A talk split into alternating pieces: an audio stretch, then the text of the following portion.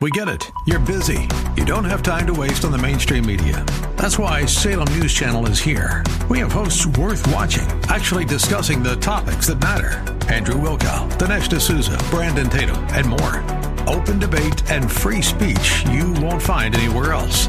We're not like the other guys. We're Salem News Channel. Watch anytime on any screen for free 24 7 at snc.tv and on Local Now, Channel 525.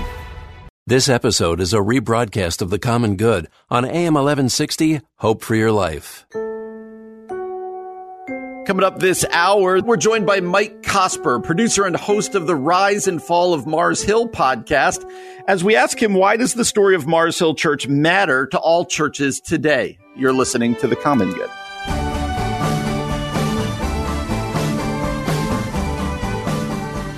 Hey, friends, welcome back to the Common Good AM 1160 Hope for Your Life. Alongside Aubrey Sampson, my name is Brian Fromm. Glad to have you with us today. Over at the Gospel Coalition, Sam Allberry.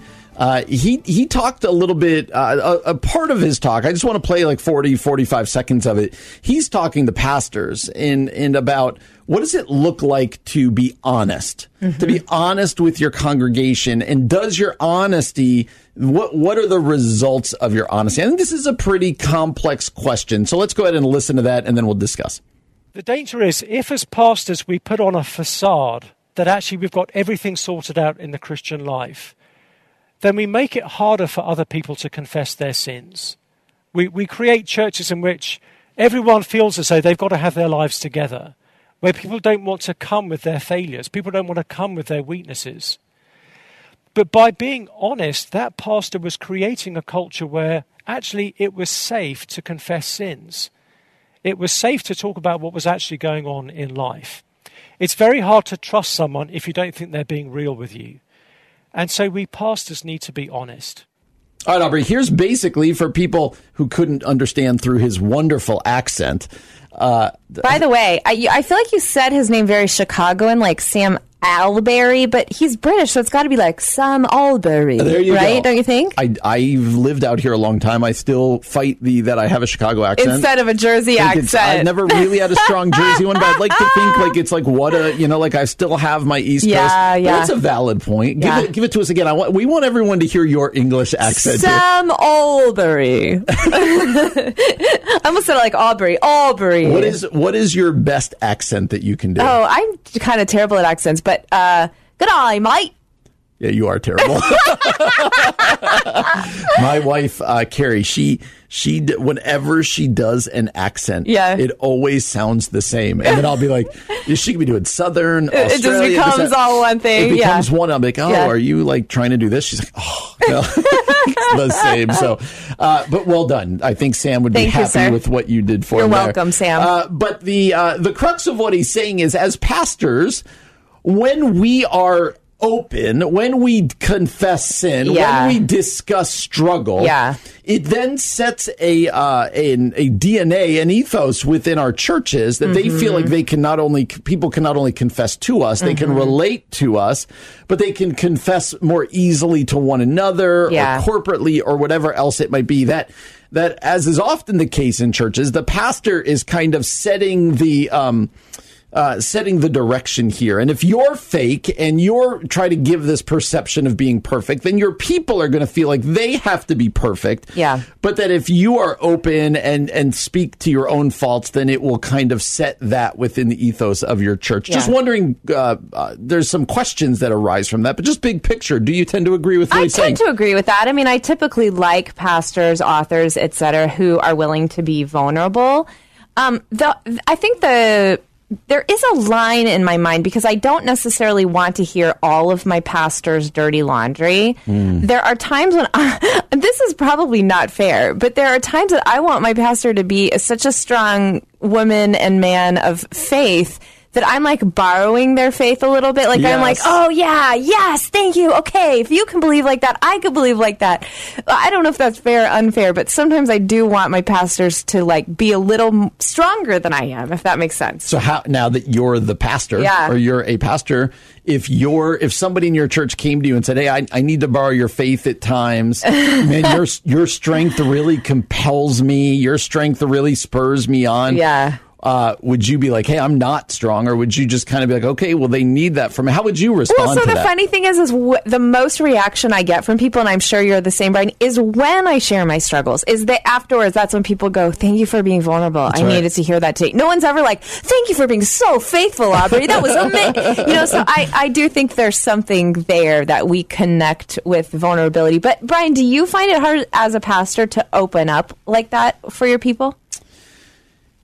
I feel like um, sometimes I can be too open, not about specifics, but just sometimes I think that one of my drawbacks as a pastor, or maybe it's not a drawback, I think it's a double edged sword. I think this is one of my greatest strengths and one of my greatest weaknesses. Like that sounded Yeah. very like superhero right? Like, Just own it, Brian. You're a superhero. I think one of my things is that I want to be, I want to level the playing field with people. Totally. I don't like when people call me pastor. Yeah. Or like speak of me to me or about me in a more reverential way Uh-huh. because I don't feel that. Yeah. You know, like I, I feel like I want to be your buddy. Like I Yeah. want to talk. But I, what I've come to realize over the years is there are a lot of people who don't want that from their pastor. Right. They want you to be separate. And that could Yes. be lonely. Like Yes. we're getting into all sorts of stuff here with pastors. So just this past Sunday, I was up in the pulpit and I said, I need you all to know I struggle with people pleasing. And I talked about Mm. it because it played into it. And then you've got that voice in the back of your mind going, Is that okay? Is it okay Is that I just good? said that? Is Yeah. that good? Because I think you and I would both agree this could go too far Certainly, it could go too far. and often goes too far. Well, paint a picture of what, uh, maybe not in specifics, but what would be too far. Yeah. Where's where's the danger in this? Yeah, I, this is a really good question. And I do think it depends on the denomination because there are some denominations where like they always will call their pastor bishop or reverend and show them honor and respect because that's that that's the dynamic there and that's really important. Um so but in our church, what's too far? I guess what would be too far is if I was like, you guys, I'm really struggling in my marriage. I don't want to mm-hmm. be married to my husband today that feels like it's too far because I'm saying something that's deeply personal is really between me and my husband or maybe between me and my husband and our therapist or and like the whole church doesn't need to know that cuz you still as a leader not that you're perfect not that you're fake but you still do want to keep some things for yourself and have personal boundaries. Mm-hmm, I, but I don't mm-hmm. know. I guess it's hard to define what that line is, except when it's too oversharing, too personal. Yeah, I think also, you know, there you, people might just think pastors that like the arrogant move is to pretend I'm perfect. Right. That There's an equal arrogance of going, I'm so broken. Look to me. Totally. Look to me for the, my, you know, Yeah, how I am. Like yeah. there's an equal amount there. I think where this becomes dangerous is, um, so the, it is both sides because it's not good when you're so detached that people can't access you, they can't connect with you, Mm-hmm. Right. and, and you try to hold up this persona as perfect. Right. It's also bad when you use the pulpit as like your counseling couch. I agree. And just going, oh, I'm struggling with this, and there becomes a point where it's unfair. and unhealthy. Yeah. But I would say pastors need people in their lives They that they do that do. to. And what often happens is that is not the case. And so, you know, I try to have people outside my church where I do that for, but Yeah. it is, I guess why I would end it this way. It's a, uh, it's a, it's a, it's a tough line to walk. Yeah. Uh, you know, what's oversharing? What's this? I do know that I don't think as pastors we're meant to be separate from our people in the sense of like, I can't understand you. You're so different from me. I don't think that's the case. Uh, wanted to start there. Well, coming up next, Aubrey, an interview you and I have been real excited for a while here to do. Mike Cosper, he's the director of podcasting for Christianity Today and the host of the wildly popular new podcast, The Rise and Fall of Mars Hill. Mike Cosper is going to join us next here on The Common Good. AM 1160, Hope for Your Life.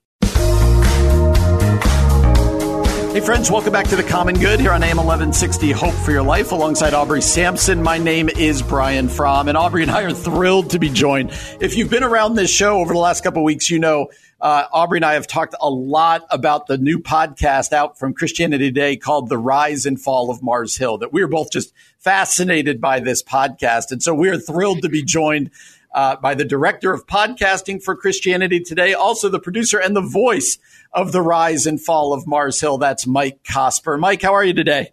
I'm doing well. Thanks for having me. Oh, it's absolutely our pleasure. Hey, before we jump into this podcast, uh, let me ask you to go ahead and introduce yourself to our audience just so they can get to know you a little bit. Yeah, so uh, I, I, served as a pastor for about 15 years, helped plant a church. Uh, we launched in the year 2000, came on staff about a year afterwards. Um, I was primarily over sort of worship and arts, but mm. you know, in church planting, you you know, one of the old sayings is like you got to cook till the cook shows up. yep. Um, so so I wore a lot of hats over the years, and you know, did everything from running community groups to leading capital campaigns. I mean, it's it's a wild it's a wild journey. Um, but yeah, I uh, did that for quite a few years and stepped away from uh, local church ministry in 2015. Um, spent a spent a few years working in in the media space, helping nonprofits kind of tell their stories, and then uh, about a year year and a half ago, joined the staff at Christianity Today to to help sort of expand and and deepen their investment in podcasting.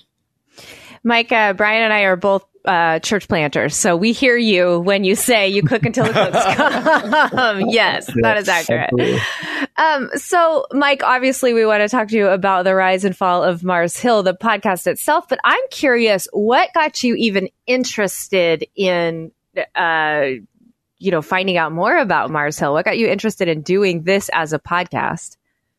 Yeah, so our church, you know, we didn't plant with so so Acts 29 is the church planting network that Mars Hill was uh, sort of part of launching, and um, we we didn't launch with with Acts 29, but we joined up with them in about 2003. And so just through our work with with Acts 29, I did a lot of like training with worship and and working with worship leaders, and so one thing led to another in that season, and I got to know quite a few of the guys at Mars Hill. Mm. Um, and you know, for me, I mean, Mark was a, a massive influence in, yeah. in, in my life. He he kind of came to the fore just as I was, you know, uh, hitting my early twenties and figuring out what does it mean to be a husband and a pastor and all of this. And so it was just this very formative experience. And um, you know, as things as things went south there, um, we experienced some similar things in our ministry uh, at our church, which led to me feeling like it was time to to sort of move on, and then eventually, uh, uh, you know, the lead pastor at our church had to had to resign under similar mm. kind of circumstances, and mm. so, um, you know, and then in the years that followed, I mean, we could sit here and run through the litany of names um, yeah. that that have sort of similar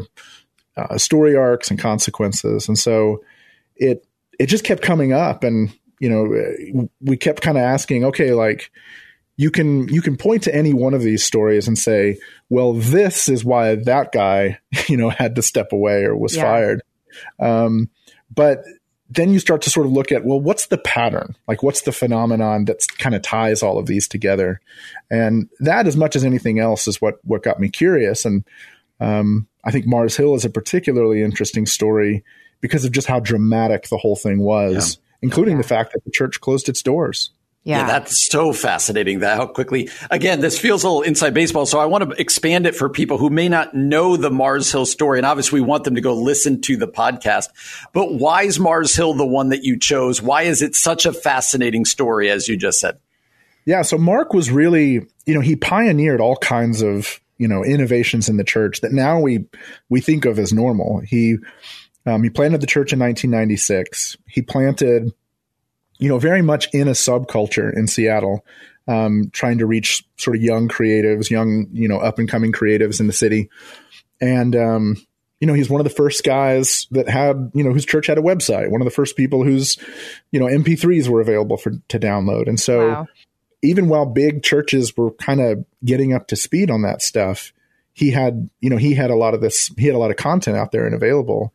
Um, and then, you know, kind of personal style. He sort of, you know, you can look at what happened in the 90s with the seeker churches and see how things got much, much more casual. Um, Mark kind of again sort of took that to a, another level, uh, uh, attaching to again a, a subculture, and um, and so you know the one one of the ways I say it on the podcast is like these days it's not uncommon to see sort of the young cool pastor with kind of a personal brand and look and all of that.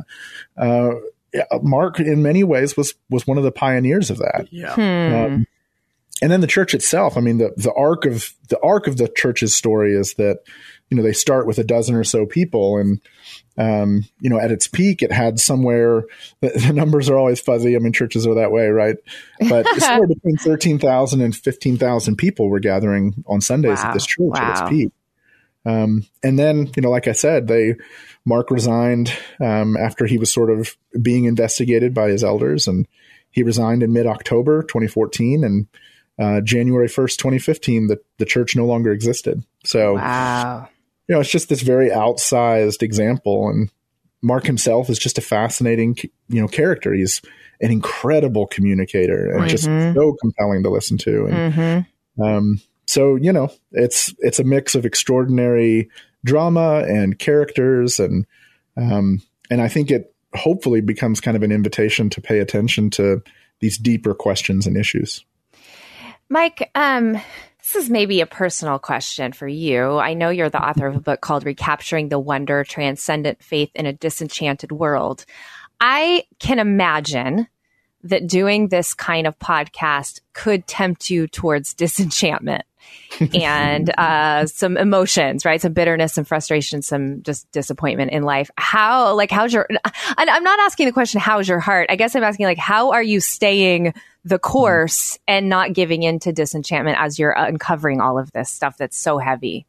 hmm That's a great question. I mean, you know, like I said before, you know, we we kind of, you know, my my church and my family, like we kind of experienced this on a local level for us too. Yeah. And one of the things we found is that in in being able to tell our story, um, whether it was with friends or with you know counselors or you know other sort of leaders or whatever, um, the the process of telling that story was a very healing thing for us.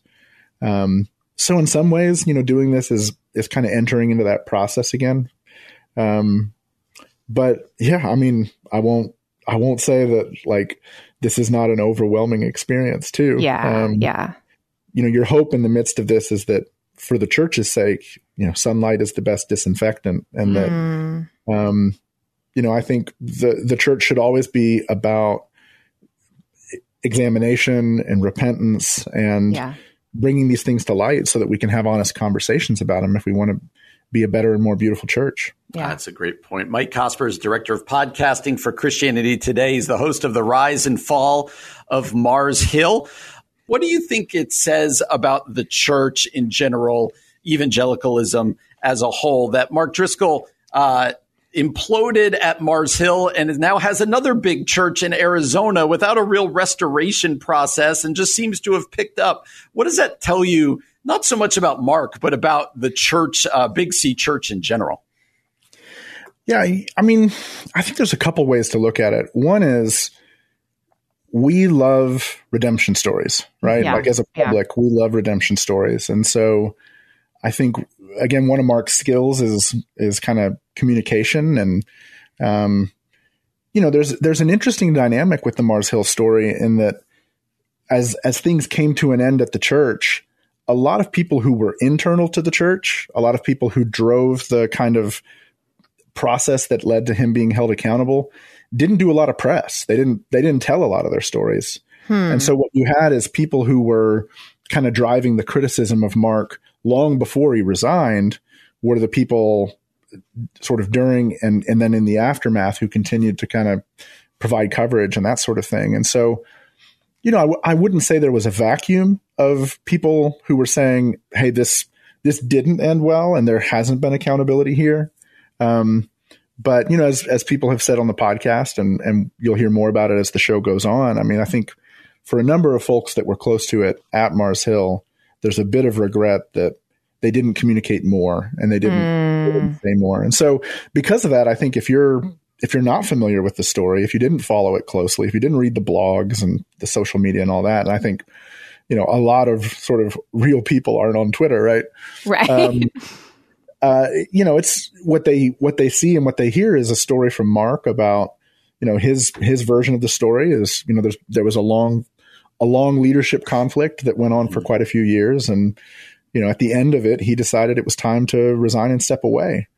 Um so you know with all that said i, I think um i think that's i think that's why it was easy for people to step in and uh, say well you know we we want to see this guy restored. And and man you show up and listen to a sermon and you know he's a like i said he's just a very compelling guy. And he's he's you know for the most part from what i've seen you know um, his message has shifted in in some ways but he really does sort of drive people to jesus in his preaching and it's Yeah. one of the complicated things about this story Yeah. Yeah, that is certainly one of the complicated things about the story. Has anything surprised you just in your research or in your interviews?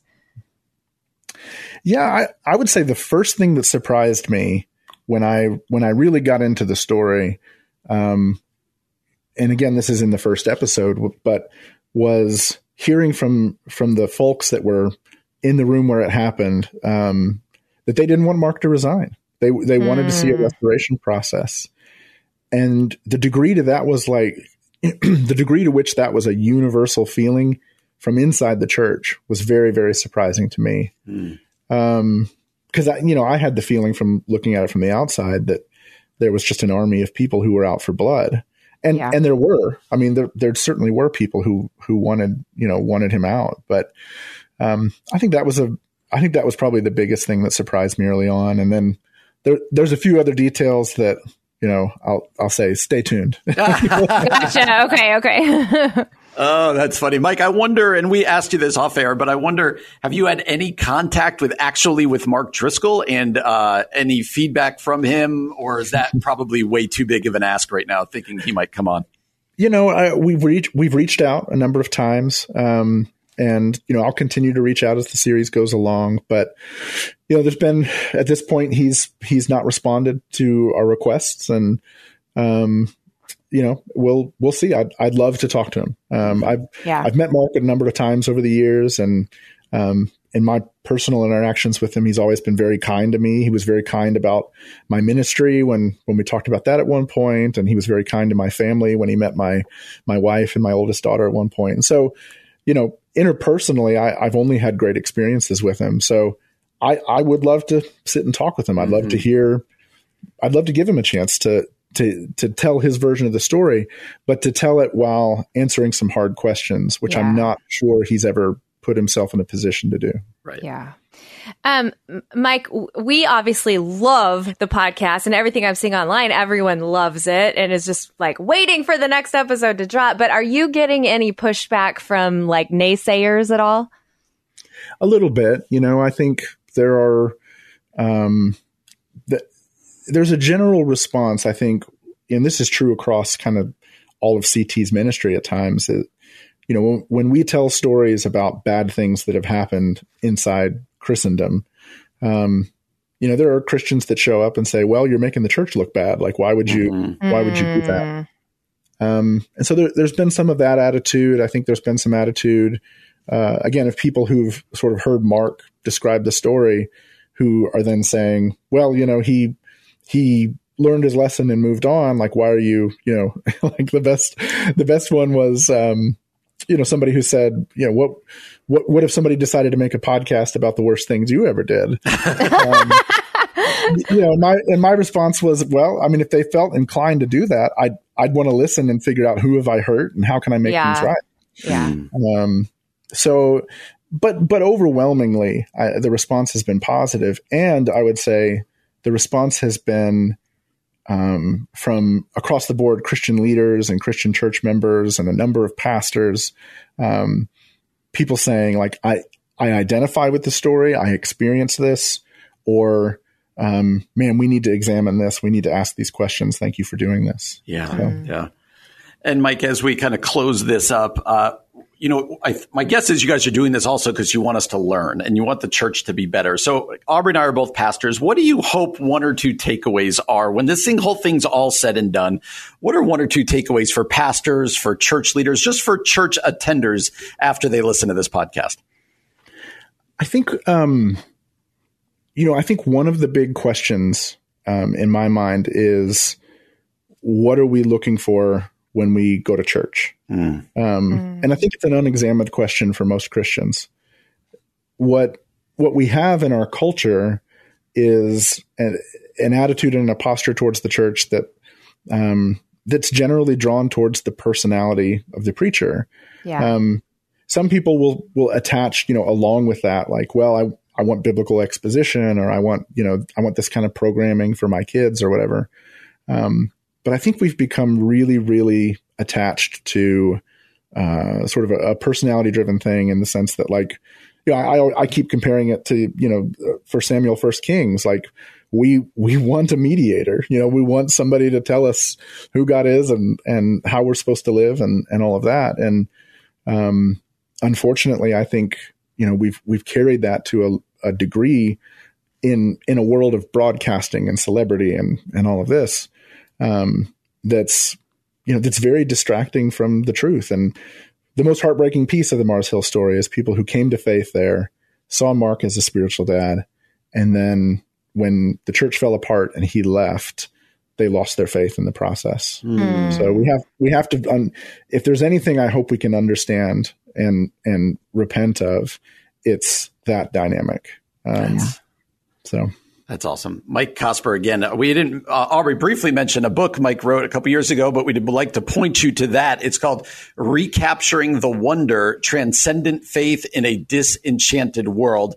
You could also learn more about Mike at mikedcosper.com and connect with him on Twitter at Mike Cosper, C O S P E R. That's at Mike Cosper. And again, check out, we cannot encourage you enough to check out the podcast, The Rise and Fall of Mars Hill. You can find that wherever it is you get your podcast. Mike, uh, Mike, we know you've got so much going on these days. Thanks so much for taking time and spending time with us today.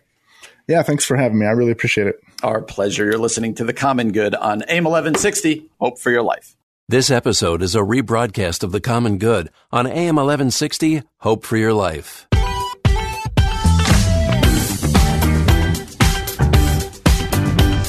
Hey, everybody, welcome back to The Common Good. My name is Aubrey Sampson alongside my co host Brian Fromm. We're so glad to have you on this Thursday afternoon. So, we all know I would think, who Rick Warren is, longtime sure. pastor, founder of Saddleback Church, author of the wildly popular Purpose Driven Life. He actually has a show on AM 1160. We feel like he's a friend a from friend afar. You've spent some time with Rick, Brian, so he's at least a friend of yours, nothing yes. else. Um, someone else actually quoted something he said. So this is Matt Smethurst. Um, quoting Rick Warren, tweeting Rick Warren, but I thought this was so interesting and I, I wanted us to talk about it. So here's the Rick Warren quote. Our culture has accepted two lies. One, if you disagree with someone's lifestyle, you must fear or hate them. And two, to love someone means you agree with everything they believe or do. Both are nonsense. You don't have to compromise convictions to be compassionate. Mm. So, um, Brian, break those down for me. What do you think about those? Yeah. First of all, I don't think Rick Warren knows that he's my friend, but I like to count him as one. Quote unquote friend of Brian, Rick Warren. it's one of those stealth friendships because we spent one time together. Yes. he's my best friend. Absolutely. Me and Rick. It's a purpose driven relationship. Yes. uh, the first one there is, I think, what the church struggles with is, and I think the second one is our culture. I think there, this actually kind of defines it. I think too often in the church, it's, hey, if I disagree with somebody, they're now my enemy, right? Yes, culture, yes. Especially, culturally, like kind of the hot button culture issues, mm-hmm. right? Like this isn't necessarily even like minor theological issues in the church, but it could be huge theological issues, right? This person's a Muslim and I'm a Christian or whatever else it might be. But also when it comes to cultural issues like LGBTQ stuff right. or uh, whatever, you know, politics, you're a Democrat, I'm a Republican, whatever right. else it might be. I think uh, the church has this reputation because it's often true of people in the church that if I disagree with what you're doing, you are now my enemy. I have to speak against you. Yeah. I'm, I'm, kind of adversarial towards you. Yeah. The second one, I think, is increasingly the way that our culture reacts to anything. Hmm. That if if you say that you love me, per Christian, right? You say that you love me, then you have to agree with everything that I say. You have to be, um, Yeah. you know, quote unquote, tolerant of everything. And therefore we get put into a bind when we say, well, I, I don't agree with what you're saying, but I still love you. And then that person says, well, that's not very loving. You know, Right. you can't love me Right. and not agree with everything I say. And I think a lot of us within the church who want to love our neighbors, who want to be seen as compassionate, who want to be for the community, I do think that becomes a real struggle because you see it in churches all around us that either you dig your heels in and you become known as fundamentalist and not Right, loving, right. or you start uh, you start kind of um, fudging on some of your uh, your beliefs and going, ah, well, is it really that big a deal? I want to be known as loving, Yeah. you know. So therefore, and Rick Warren saying, no, the answer is in the middle of these two. That you don't need to compromise your convictions. You can stand for something and still be loving with people who disagree with you. Now, there is a caveat there. Uh, that does not guarantee that they're going to accept that, right? You yes, that is you- such a good point, Brian. Thanks. You can't control how other people react, but I do think as Christians, as Christ followers, our tact can't be I will only love those who agree with me and I will see as enemies the other. I think Rick Warren is onto a really important point here. Uh, that's really interesting. Can I ask you another question? You're not a therapist, so this is maybe a little unfair that I'm like, I'm going to ask you a psychological question. But why do you think that our instinct is fear or hate? When we disagree with someone's lifestyle. Like, and again, that's especially, I guess I'm asking that question of Christians. Why do you think that's our go to mode of operation?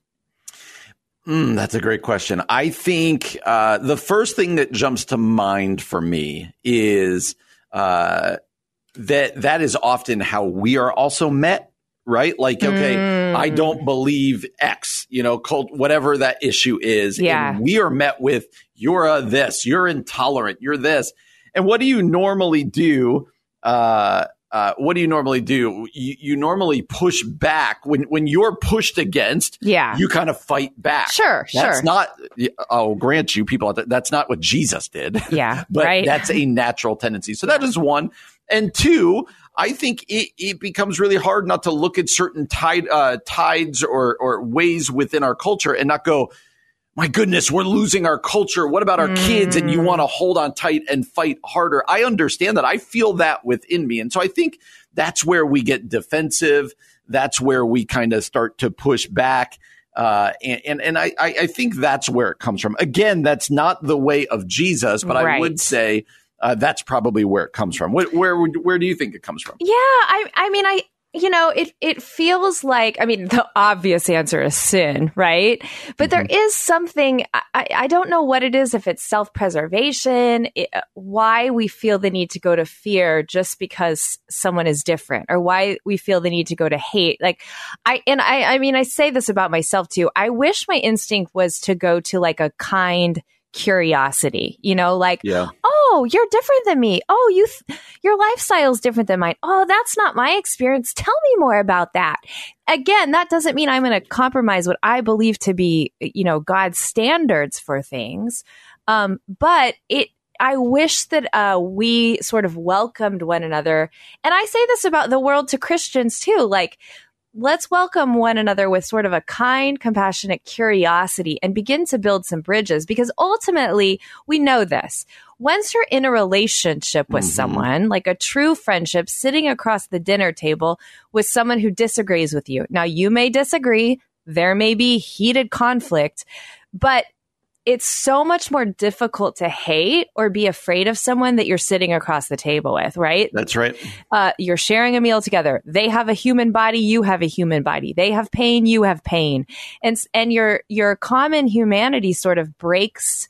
I think that um, that boundary that that can happen so easily when you're online or when you don't actually know someone and um, I also think we're so complicated, aren't we? Like, I think we we tend to want to villainize people but no one is only one thing. So suddenly you may disagree with someone's politics, right? If you're a, if you're a Republican, you may disagree with Democrats and you may think they're villains or vice versa. But then you're sitting around having coffee with them and you're like, oh wait, Exactly. I put them in this one box, but actually we agree on this thing, or actually we really care similarly about this thing, or so. Anyway, I, I, this is a good word for all of us. For It Rick is. Warren, let's love people. We don't have to believe everything they do. We don't have to compromise our convictions, but we can greet one another with love. We thought that was an important conversation to have.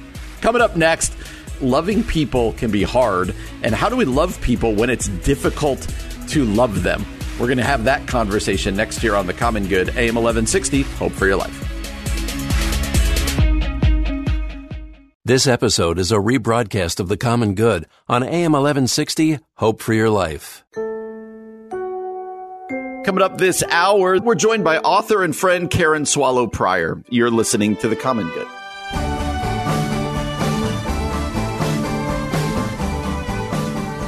Hey, everybody, welcome back to The Common Good. I'm Aubrey Sampson here with my amazing co host, Brian Fromm.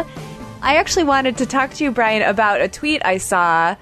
Uh, by Jackie Hill Perry. She's a preacher. She and her husband are actually spoken word poet. She's a really powerful ministry.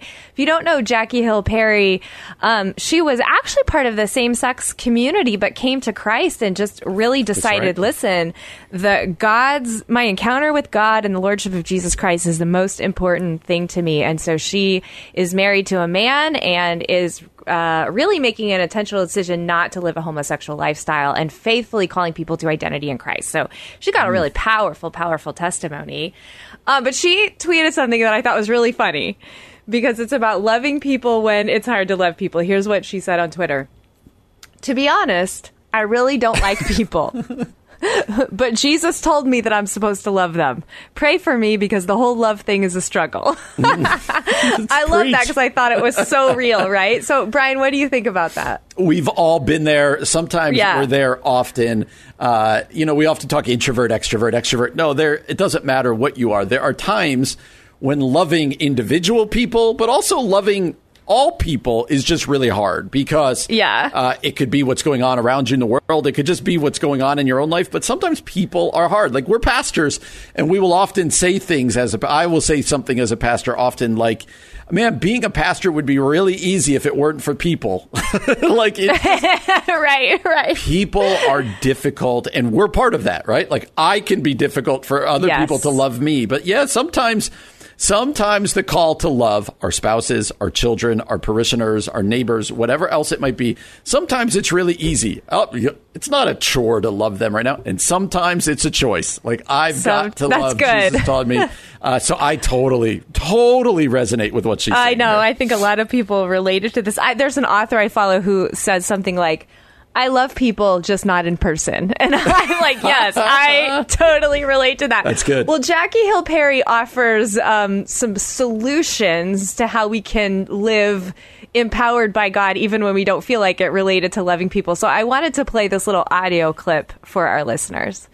There is no way that you have come in contact with the lavish grace of God and that you can then turn your back on him. To me, that says you don't actually know him. You- Wow. to know him and to know his love and to know his grace and to know his mercy means that I am desperate to actually please please him as best I can. And so I think what Jude is uh, attacking in his context is so much similar to what we're dealing with now. what Jesus said to the lady in adultery. Yeah. Where are your accusers? Yeah. Okay, so no one's accusing you anymore. Go and sin no more. Mm-hmm. grace doesn't just eliminate the, the penalty of sin, mm-hmm. right? Because she should have been stoned. Mm-hmm. The law says that all sin deserves death. So what the Pharisees were saying was actually a right understanding of what her penalty should be. But when he says go and sin no more, he not only removes the penalty, but he empowers her to actually not walk in the same way, right? Yeah. And so we see that grace removes penalty and empowers you to do the impossible, which is to live holy. Okay, so that's Jackie talking about how, listen, if you have come in contact with the lavish grace of God, that empowers us to do the impossible. Now, she's talking about living a holy life there, but I do think we can take that into this conversation about loving people because ultimately it's God's grace That's that right. empowers us to love. Okay, so here's my next question. I'm just going to keep putting you on the spot, Brian. I'm, I'm Um, for it. if okay so think of that person in your life that's hard to love. Say their name out loud right now. Just kidding. Aubrey Sampson. you set yourself up there. I did, but I'm bump. Um Yep. what do you do? Or like if someone comes to you and they're like, "Hey, I'm really struggling with this family member. They're toxic. They're making me crazy. How do I love them?" How, what advice do you give yourself or to the people you lead about this issue? Yeah, let's start by being pastoral about this a little bit, being theological. Uh, in our church right now, we're going through the uh, through the book of Galatians, and I told you I'm not preaching, but Scott, our other pastor, is preaching this week on the fruits of the Spirit. Now, Nice. love is a fruit of the Spirit. It's Right. the first one in the list. So, what does that mean? Like, how, let's unpack that a little bit. It, the, being that it's a fruit means that that's not something that ultimately I'm conjuring up, right? That I'm trying harder to do. Uh, what do we learn in Scripture that uh, that He is the vine, we are the branches, and that as I'm connected to the vine, uh, fruit is is the byproduct that comes. Like it's not about necessarily being more loving. That's good. Uh, it's about being connected to the vine, and so th- that's where the question becomes: like, how am I?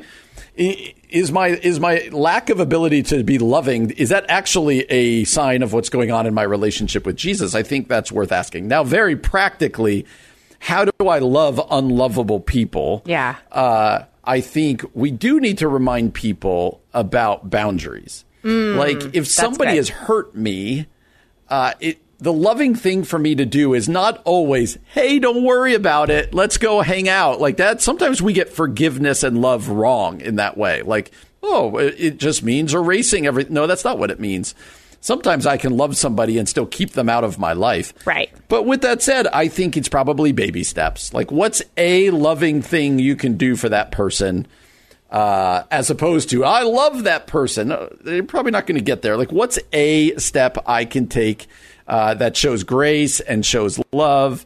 Uh, and and then maybe you know I, I think it's kind of habit forming. The more we do, the more we do. It doesn't mean that everybody in your church you have to hang out with and be best friends with. Right. It doesn't mean that that neighbor that bothers you down the street you have to go and have them over. Like there, there's Yeah. that's not what love means. Yeah. But uh, I do think we're called to reflect the love of Christ into other people's lives. How would you answer that, Mm. I- you know, I- Pastor? Right, Pastor Sampson. I, I think that's really a really good point you make that love is not an emotion, right? Mm-hmm. Love, as we know, has been displayed by Jesus Christ who gave himself up for us. And so if we can remember that love is an action, then we can pray that the Lord would give us his spirit to love in action, right? And give us creativity when it comes to like, okay, that one person that makes me crazy, God, how can I show them an act of love today? Not how right. can I love them and feel wonderful about them and think that they're amazing, but give me creativity to honor them in an act of love. And it might be like you're ordering groceries for that person today. You're sending a mm-hmm. note in the mail. You're writing an encouraging text. Like you can do loving things um, without always having to feel wonderful about it. And I do sometimes think that feeling of compassion follows, which is a beautiful thing about the Holy Spirit. right. And then, like you said, Brian, like we just got to pray, right? Lo- Lord, Yes. I am frail. I am. I am sinful. I don't love the way you love. You know that about me. You love me anyway. And so help me to reflect your grace and your mercy to this person and and help me remember that you loved me when I was ugly and a sinner and walking away from you. Help me to reflect right. that to other people. So I thought that was an important gonna- thing for us to talk about. Go ahead, Yeah. Brian. I just I'll close it by saying I think of my own marriage sometimes. There you right? go. Like I love my wife, Yeah. but I don't always feel loving.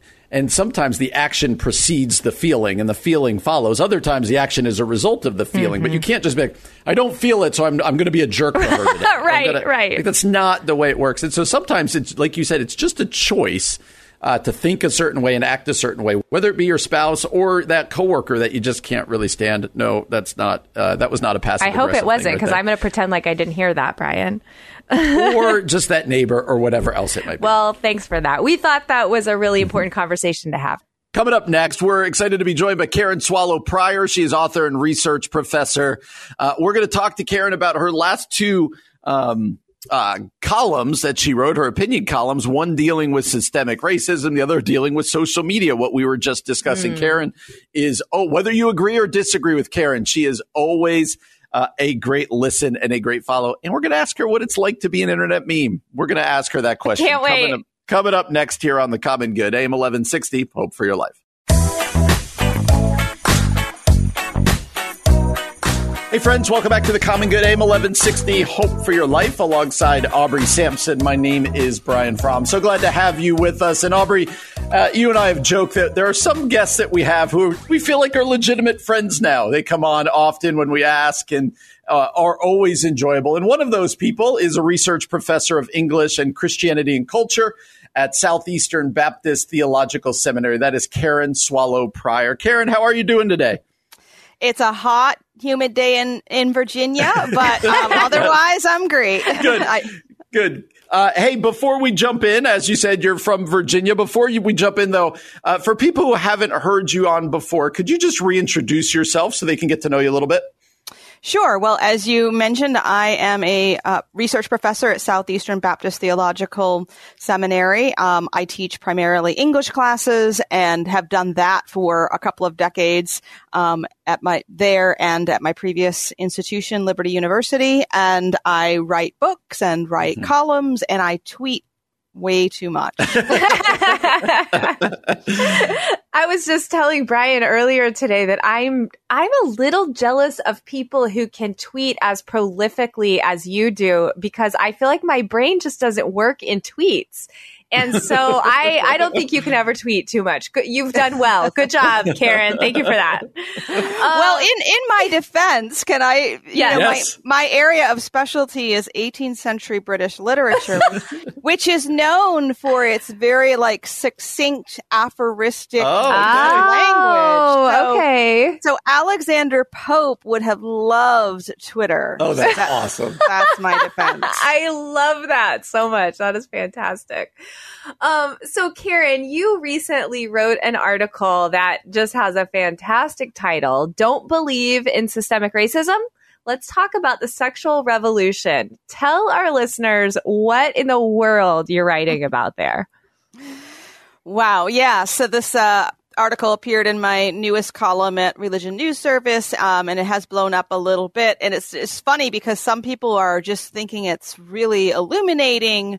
Um, you know, some people disagree with it, but other people are like me and just saying this just seems so obvious. Mm. and like, and to me, it just seemed very obvious um, because you know but we all know that there's a lot of controversy around critical race theory and one of its um, core concepts which is systemic racism which is not you know that idea has been around for a long long time mm-hmm. um, but basically it's the idea that racism isn't just an individual attitude or belief. It's also something that becomes part of the culture, whether it's through the laws or through movies or songs or pop culture or just attitudes. And that it seems obvious to me that that kind of thing would exist. Um, and so it really, this idea occurred to me about a year ago, but it took me this long to write um, the sexual revolution that we, you know, we as Christians, especially conservative Christians, which is my community, you know, we decry this all the time. We see its effects everywhere, not just in the law, but in films and movies mm-hmm. and songs and er- the mall. You can't even go to the mall without seeing something that would have shocked yeah. our grandparents. And so obviously sex, sexual sin is an individual sin. We believe that as Christians, but it's also in the culture there. It's, it's part of, it's become part of our culture. And so those two, I, I don't understand why the same people who, who decry the sexual revolution mm. are so tend to be the same ones who are so resistant to the idea that that racism can kind of be part of the culture and we may not even be aware that we're mm. uh, perpetuating it Fascinating. And you bring up in the article, you say at one point, one need not embrace critical race theory. And then you say, I certainly don't, in order to recognize that systemic racism exists. It does feel like culturally, at least the people I talk to, we've linked critical race theory to uh, rate. Like if you acknowledge one, you acknowledge the other. But if you don't acknowledge one, then you reject the other. And help people understand why, how you can say, hmm. I reject critical race theory or parts of it uh, while still believing this is an issue? Because right now, increasingly, I it feels like people aren't able to separate those two things. Mm-hmm. That's a really good question, and I, and I cut about 500 words out of this column. Wow. kind of got into the weeds there, and I thought this is just too much. I mean, critical race theory is an academic theory that has been around for decades. To me, it's a lot like a little bit earlier when postmodernism was in the air and Christians mm. were all denouncing postmodernism. They didn't know what it was. Yeah. They didn't know, you know, it was just sort of the boogeyman. And there are things about it that are to be rejected, but there are things about it that are correctives Yeah. to what came before. Critical race theory is a lot like that. I'm not, it's not my area of expertise. I haven't studied it closely. I know it has some connections to Marxism and that, you know, that's something that I certainly, I mean, personally, not just as a Christian, but as a human being, I, I'm- I don't think Marxism is good.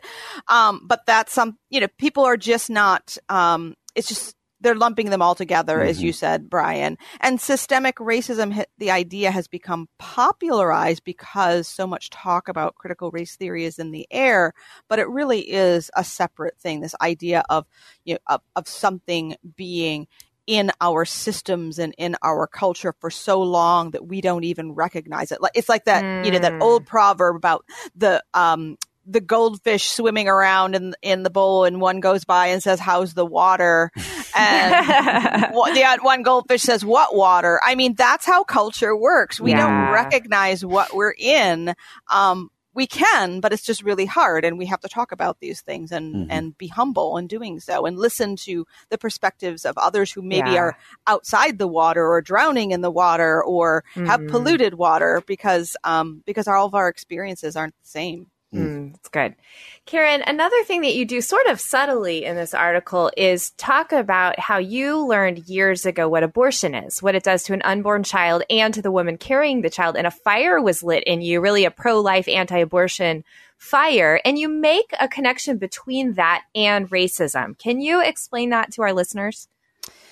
Yeah, I mean that that is again a kind of a personal thing to me because my strongest spiritual gift is prophecy and not I don't mean telling the future but just sort of telling the world what's right and what's wrong. Um and so it actually doesn't feel like much of a choice to me um when I first became pro life, which was an instantaneous thing. I just became passionate about it. I spoke out about it. I protested against it. I volunteered in a crisis pregnancy. I just, you know, it was, it just was something I had to do. And for me, speaking out against the racism that still exists in our culture is a similar thing. I just, I just see it and I don't feel like I have a choice in being silent about it. And so that's not, everyone isn't that way. I get that. Um, but the comparison I was trying to draw in that article is that it's sort of, it's my own conservative right leaning Christian community that made me into this culture warrior through the issue of abortion. Yeah. Uh, and I'm, I mean, I'm, that is who I am. And it's, you know, and, and that I don't want to change a thing, but, but that's why I'm just as passionate about this issue because they all bear, you know, whether it's abortion or the, you know, the excesses and the abuses of the sexual revolution or racism. These mm-hmm. are assaults on, on the dignity of human beings made in Yeah. God's image. And I just, Yeah. I'm, I'm just passionate about those things. Yeah, thank you for that. And Karen, with like the last minute we have, uh, uh, we're really glad Karen's going to stay with us. We're going to talk about all sorts of other things with her. Uh, but all three of us uh, are in, you know, predominantly white churches. As you said, you kind of described your environment. What what would you like to see the church right now, the evangelical, particularly white church, begin to do in the next year? Would say to to kind of move this ball forward and and uh, well, yeah, what what would you like to see happen within the church?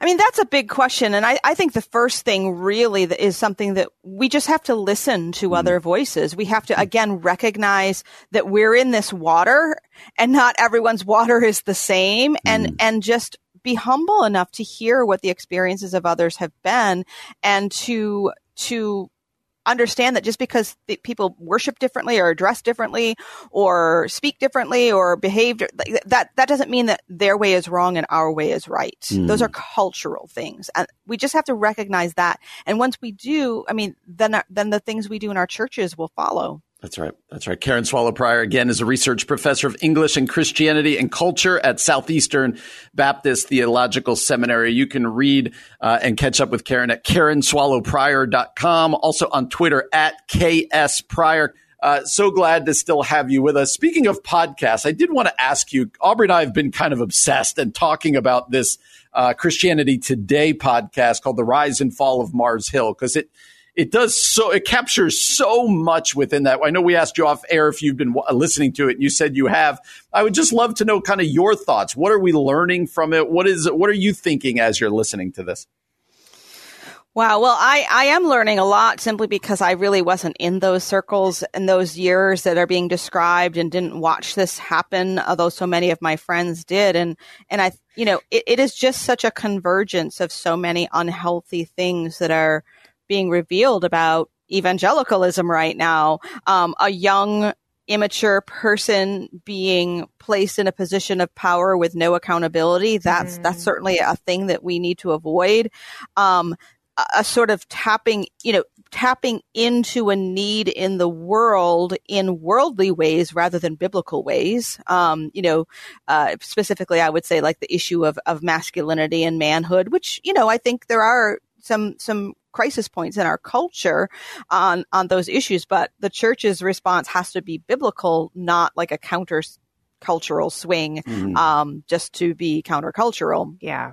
Um, and then just the other thing that is so interesting and really instructive is there were a lot of people who spoke up, a lot of people who were wounded, but there were a lot of people who had some power and influence who seemed to have been silent mm-hmm. and to have not done enough early enough to prevent some of this um, this great, incredible damage that was done. Mm-hmm. And um, Karen, I, this is maybe unfair because we're asking you just your opinion about things, but uh, it feels like we're hearing more and more stories like that. Like people who actually were in power knew of some of the sin or some of the abuse in various Christian organizations, not just at Mars Hill. Why do you think that happens? Yeah, I mean, there are, there are the obvious wrong reasons why that happens, whether it's greed or pride or, you know, those, and, and certainly those things play a part in all of this. But I think also we have to, we have to, to really make changes. We have to be more understanding and see how, think, ask how good people with good intentions can become complicit in these kinds of things. And I think the, the biggest thing that I've seen, because I've been asking a lot of these questions among, you know, uh, people that I know, is that there's an, it's easy to rationalize the good that's being done. Mm-hmm. Um, yeah. and let the bad go on. That yeah. seems to be the pre- prevailing thing. Like the gospel is being advanced, people's lives are being saved it will hurt too many people to for this thing to come crashing down. Um, it's really ultimately a pragmatism mm. um, that is defines our modern culture and unfortunately defines the church. And it is just it is simply not God's way. It, it's very human to do that, and it's very human to be afraid of what what might be lost if we speak up or we change things, but it is just simply wrong. We, somewhere along the way, we have gotten completely off track in not understanding that we just simply have to do things God's way, mm. regardless of what's at stake. Oh, that's uh, so you describe it as getting off track. What is, how do we get back on track? M- might be one or two things. Maybe there's, uh, you know, church leaders listening right now and they're wrestling with this. What, what would be some steps for us as the church to get back on track? Well, I certainly think there are small steps that can be taken even in big situations that are risky that people are just not even willing to take that much risk. So I think mm. there are lots of those kinds of things. And again, I'm being vague, but I'm speaking with very specific situations in mind. Mm-hmm. Um, but even beyond, I mean, that's a start. And I don't see people necessarily, even listening to podcasts like these. I know so many people who've just said that they don't want to listen because they don't want to know. Hmm. And that's how these things continue. And then when we do know, take there there are small things that can be done that entail some risk, but ultimately you how can we say we trust the Lord when we're not willing to do what needs to be done and put and trust him for the outcome? Wow. Hmm. wow. That's what people are not doing. And mm-hmm. I don't mm-hmm. know I don't know how to tell people to do that except to just encourage them to do it. Yeah, yeah, wow. That's such a such an important word for us. Okay, Karen, we want to ask you a fun question now. We'll take a turn here.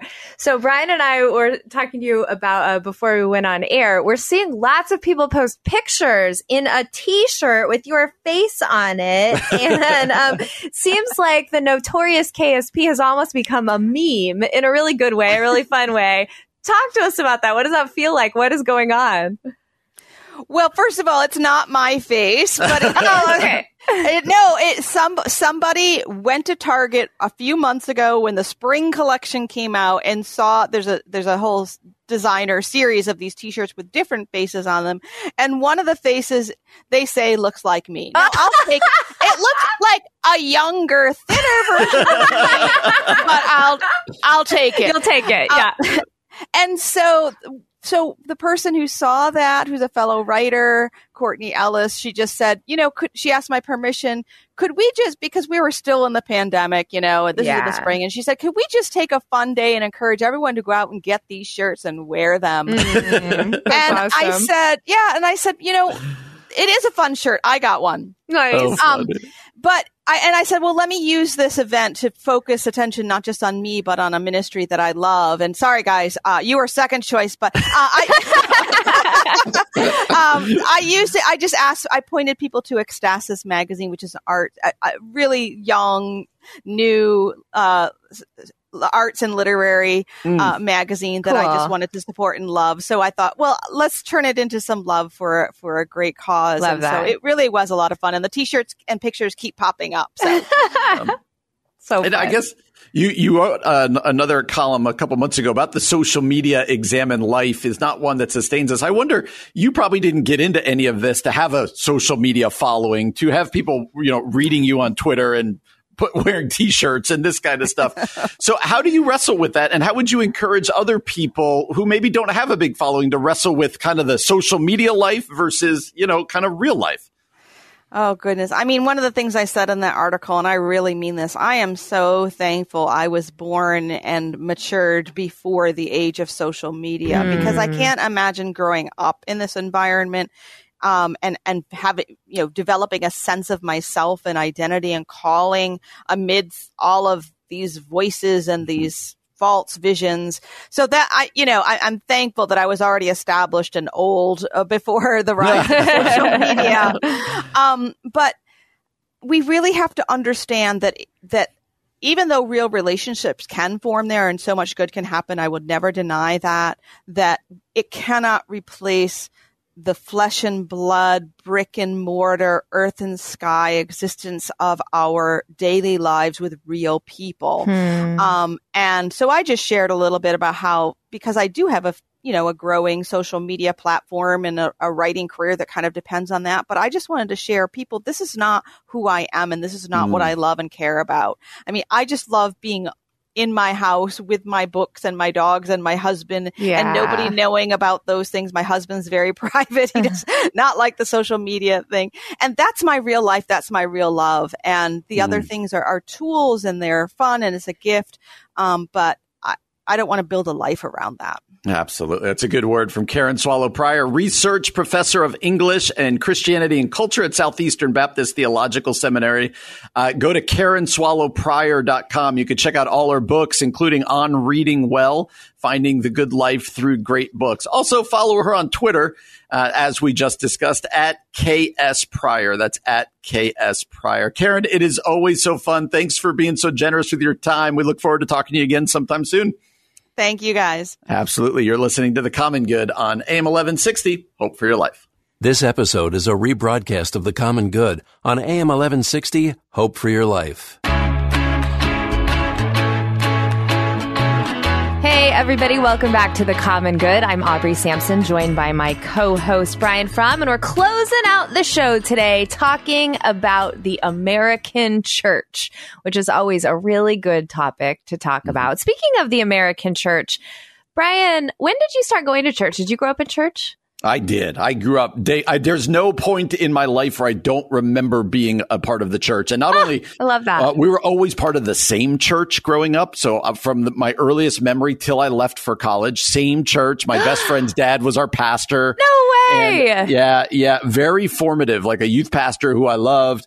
Um, yeah, so I have no memory. We were actually that family who, like, if the church was open, we were there. You know what I mean? Like, it was yeah. always there. My my earliest memory, or my parents, you know, my dad on the elder board, or my mom running this and this. Like, very church was a huge, huge part of our life. How about you?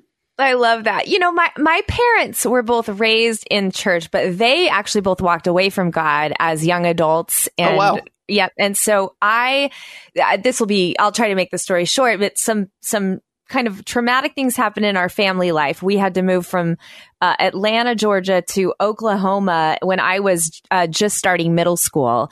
And my parents felt like that was God saying, it is time for you to come back. And so the first time I ever walked in the church was the first time I heard the gospel. And that was just before starting sixth grade. So wow. I didn't, I didn't have the early sort of childlike years in church, but I definitely had formative years as a junior higher and a middle schooler so yeah, there, there. I, I, always like hearing stories of people who grew up in church, and right, you know, because I do think the church is, um, as we're going to talk about right now, the church is a beautiful, beautiful, beautiful bride. And the church is also a really, really messy place. In fact, um, it's complex. There we go. Tish Harrison Warren, who is an author, she's a Anglican priest. She's been on the show before. She wrote an article for Christianity Today called The American Church is a Mess, but I'm still hopeful. And she's talking about letters from Russell Moore describing the, again, the overt racism, the toleration of sexual abuse inside of the SBC. She's talking about some other leadership problems in Christian institutions, thirst for power, self defensiveness, you know, right. things like that.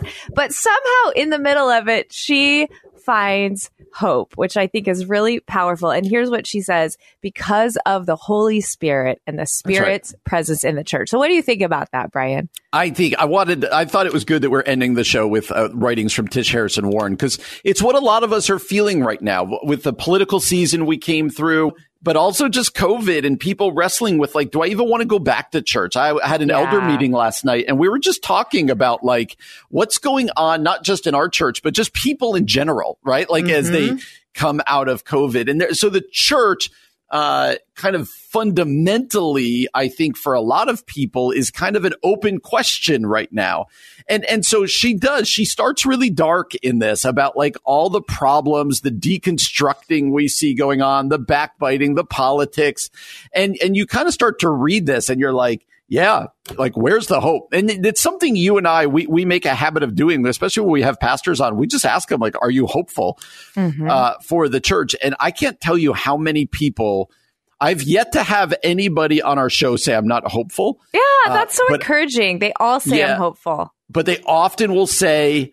I'm hopeful, but I'm not always optimistic. Yes. And you're like, okay. Yes. Uh, and she talks about like I love this paragraph. She says, I, I don't know that there's enough books and enough str-. she says it's easy to double down on strategy that we need better mm-hmm. programs or better discipleship we need more magazines and schools and ministries and this and that uh, but she says each year the problems seem more complex and the darkness within our institution seems more distressing and so she says this but i believe in the holy spirit Mm-hmm. Because of this, I believe that God is far more invested in purifying and strengthening his, strengthening his church than I am. I therefore live in the full knowledge that I cannot predict the future. I can't even take a guess.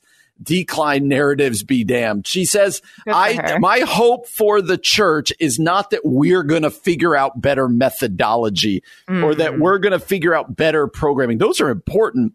But she ultimately says her hope for the church lies in the Holy Spirit and the fact that it's it's it's God who says my church will not be defeated. And and I think that's a really important way to end, a really important to frame these conversations about the church that yeah. it's not on our shoulders. We play a huge role, but it's not ultimately us who are going to either improve the church or destroy the church, right? Like the God, it's the Holy Spirit at work through this broken institution of people, that's where our hope needs to lie when we talk about the church. Yeah, that's that's so good. And and I also think just this posture of you know, there's so many people right now that are critical of the church in Christendom. Like we're being, I think, rightly critical of ourselves, but sometimes you can get lost in that and that can cause bitterness and that can cause cynicism.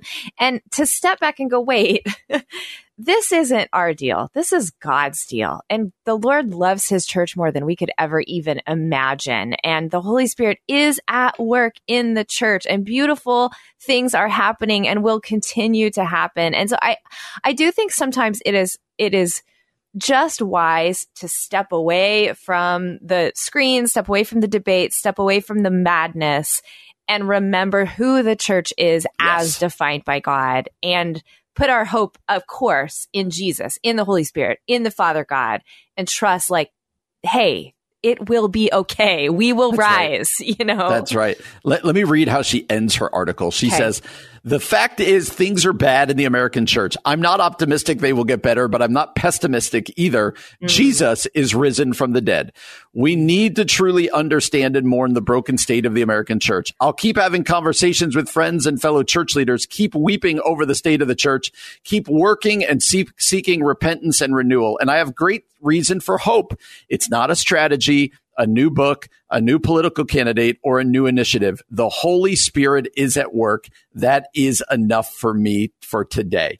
That's great perspective there from Tish Harrison Warren going, Hey, no matter if things are just prospering or struggling, no matter if we're prospering or struggling as we look at the church, ultimately, uh, Jesus is on the throne. The Holy Spirit is at work. The church is God's method for reaching the world. And therefore, we can not only have hope, but it drives us to be invested in the church, even when sometimes it's frustrating and, and we are just kind of wringing our hands and going, what in the world is going on? We can trust in the Holy Spirit's work. Oh, amen, Brian. You're just preaching. I kind of feel like I was at Brian Fromm's church this then. That was good. You're good. welcome. Yeah, thanks for that. No, that's such a good perspective and such a good encouragement for all of us. So thanks, thanks for that, friend Tish Harrison Warren, and thanks for that encouraging word, Brian Fromm. Well, we are so grateful to you for joining us today on the Common Good. We hope to see you back tomorrow from four to six. For Brian Fromm, I'm Aubrey Sampson, and you've been listening to the Common Good on AM 1160. Hope for your life.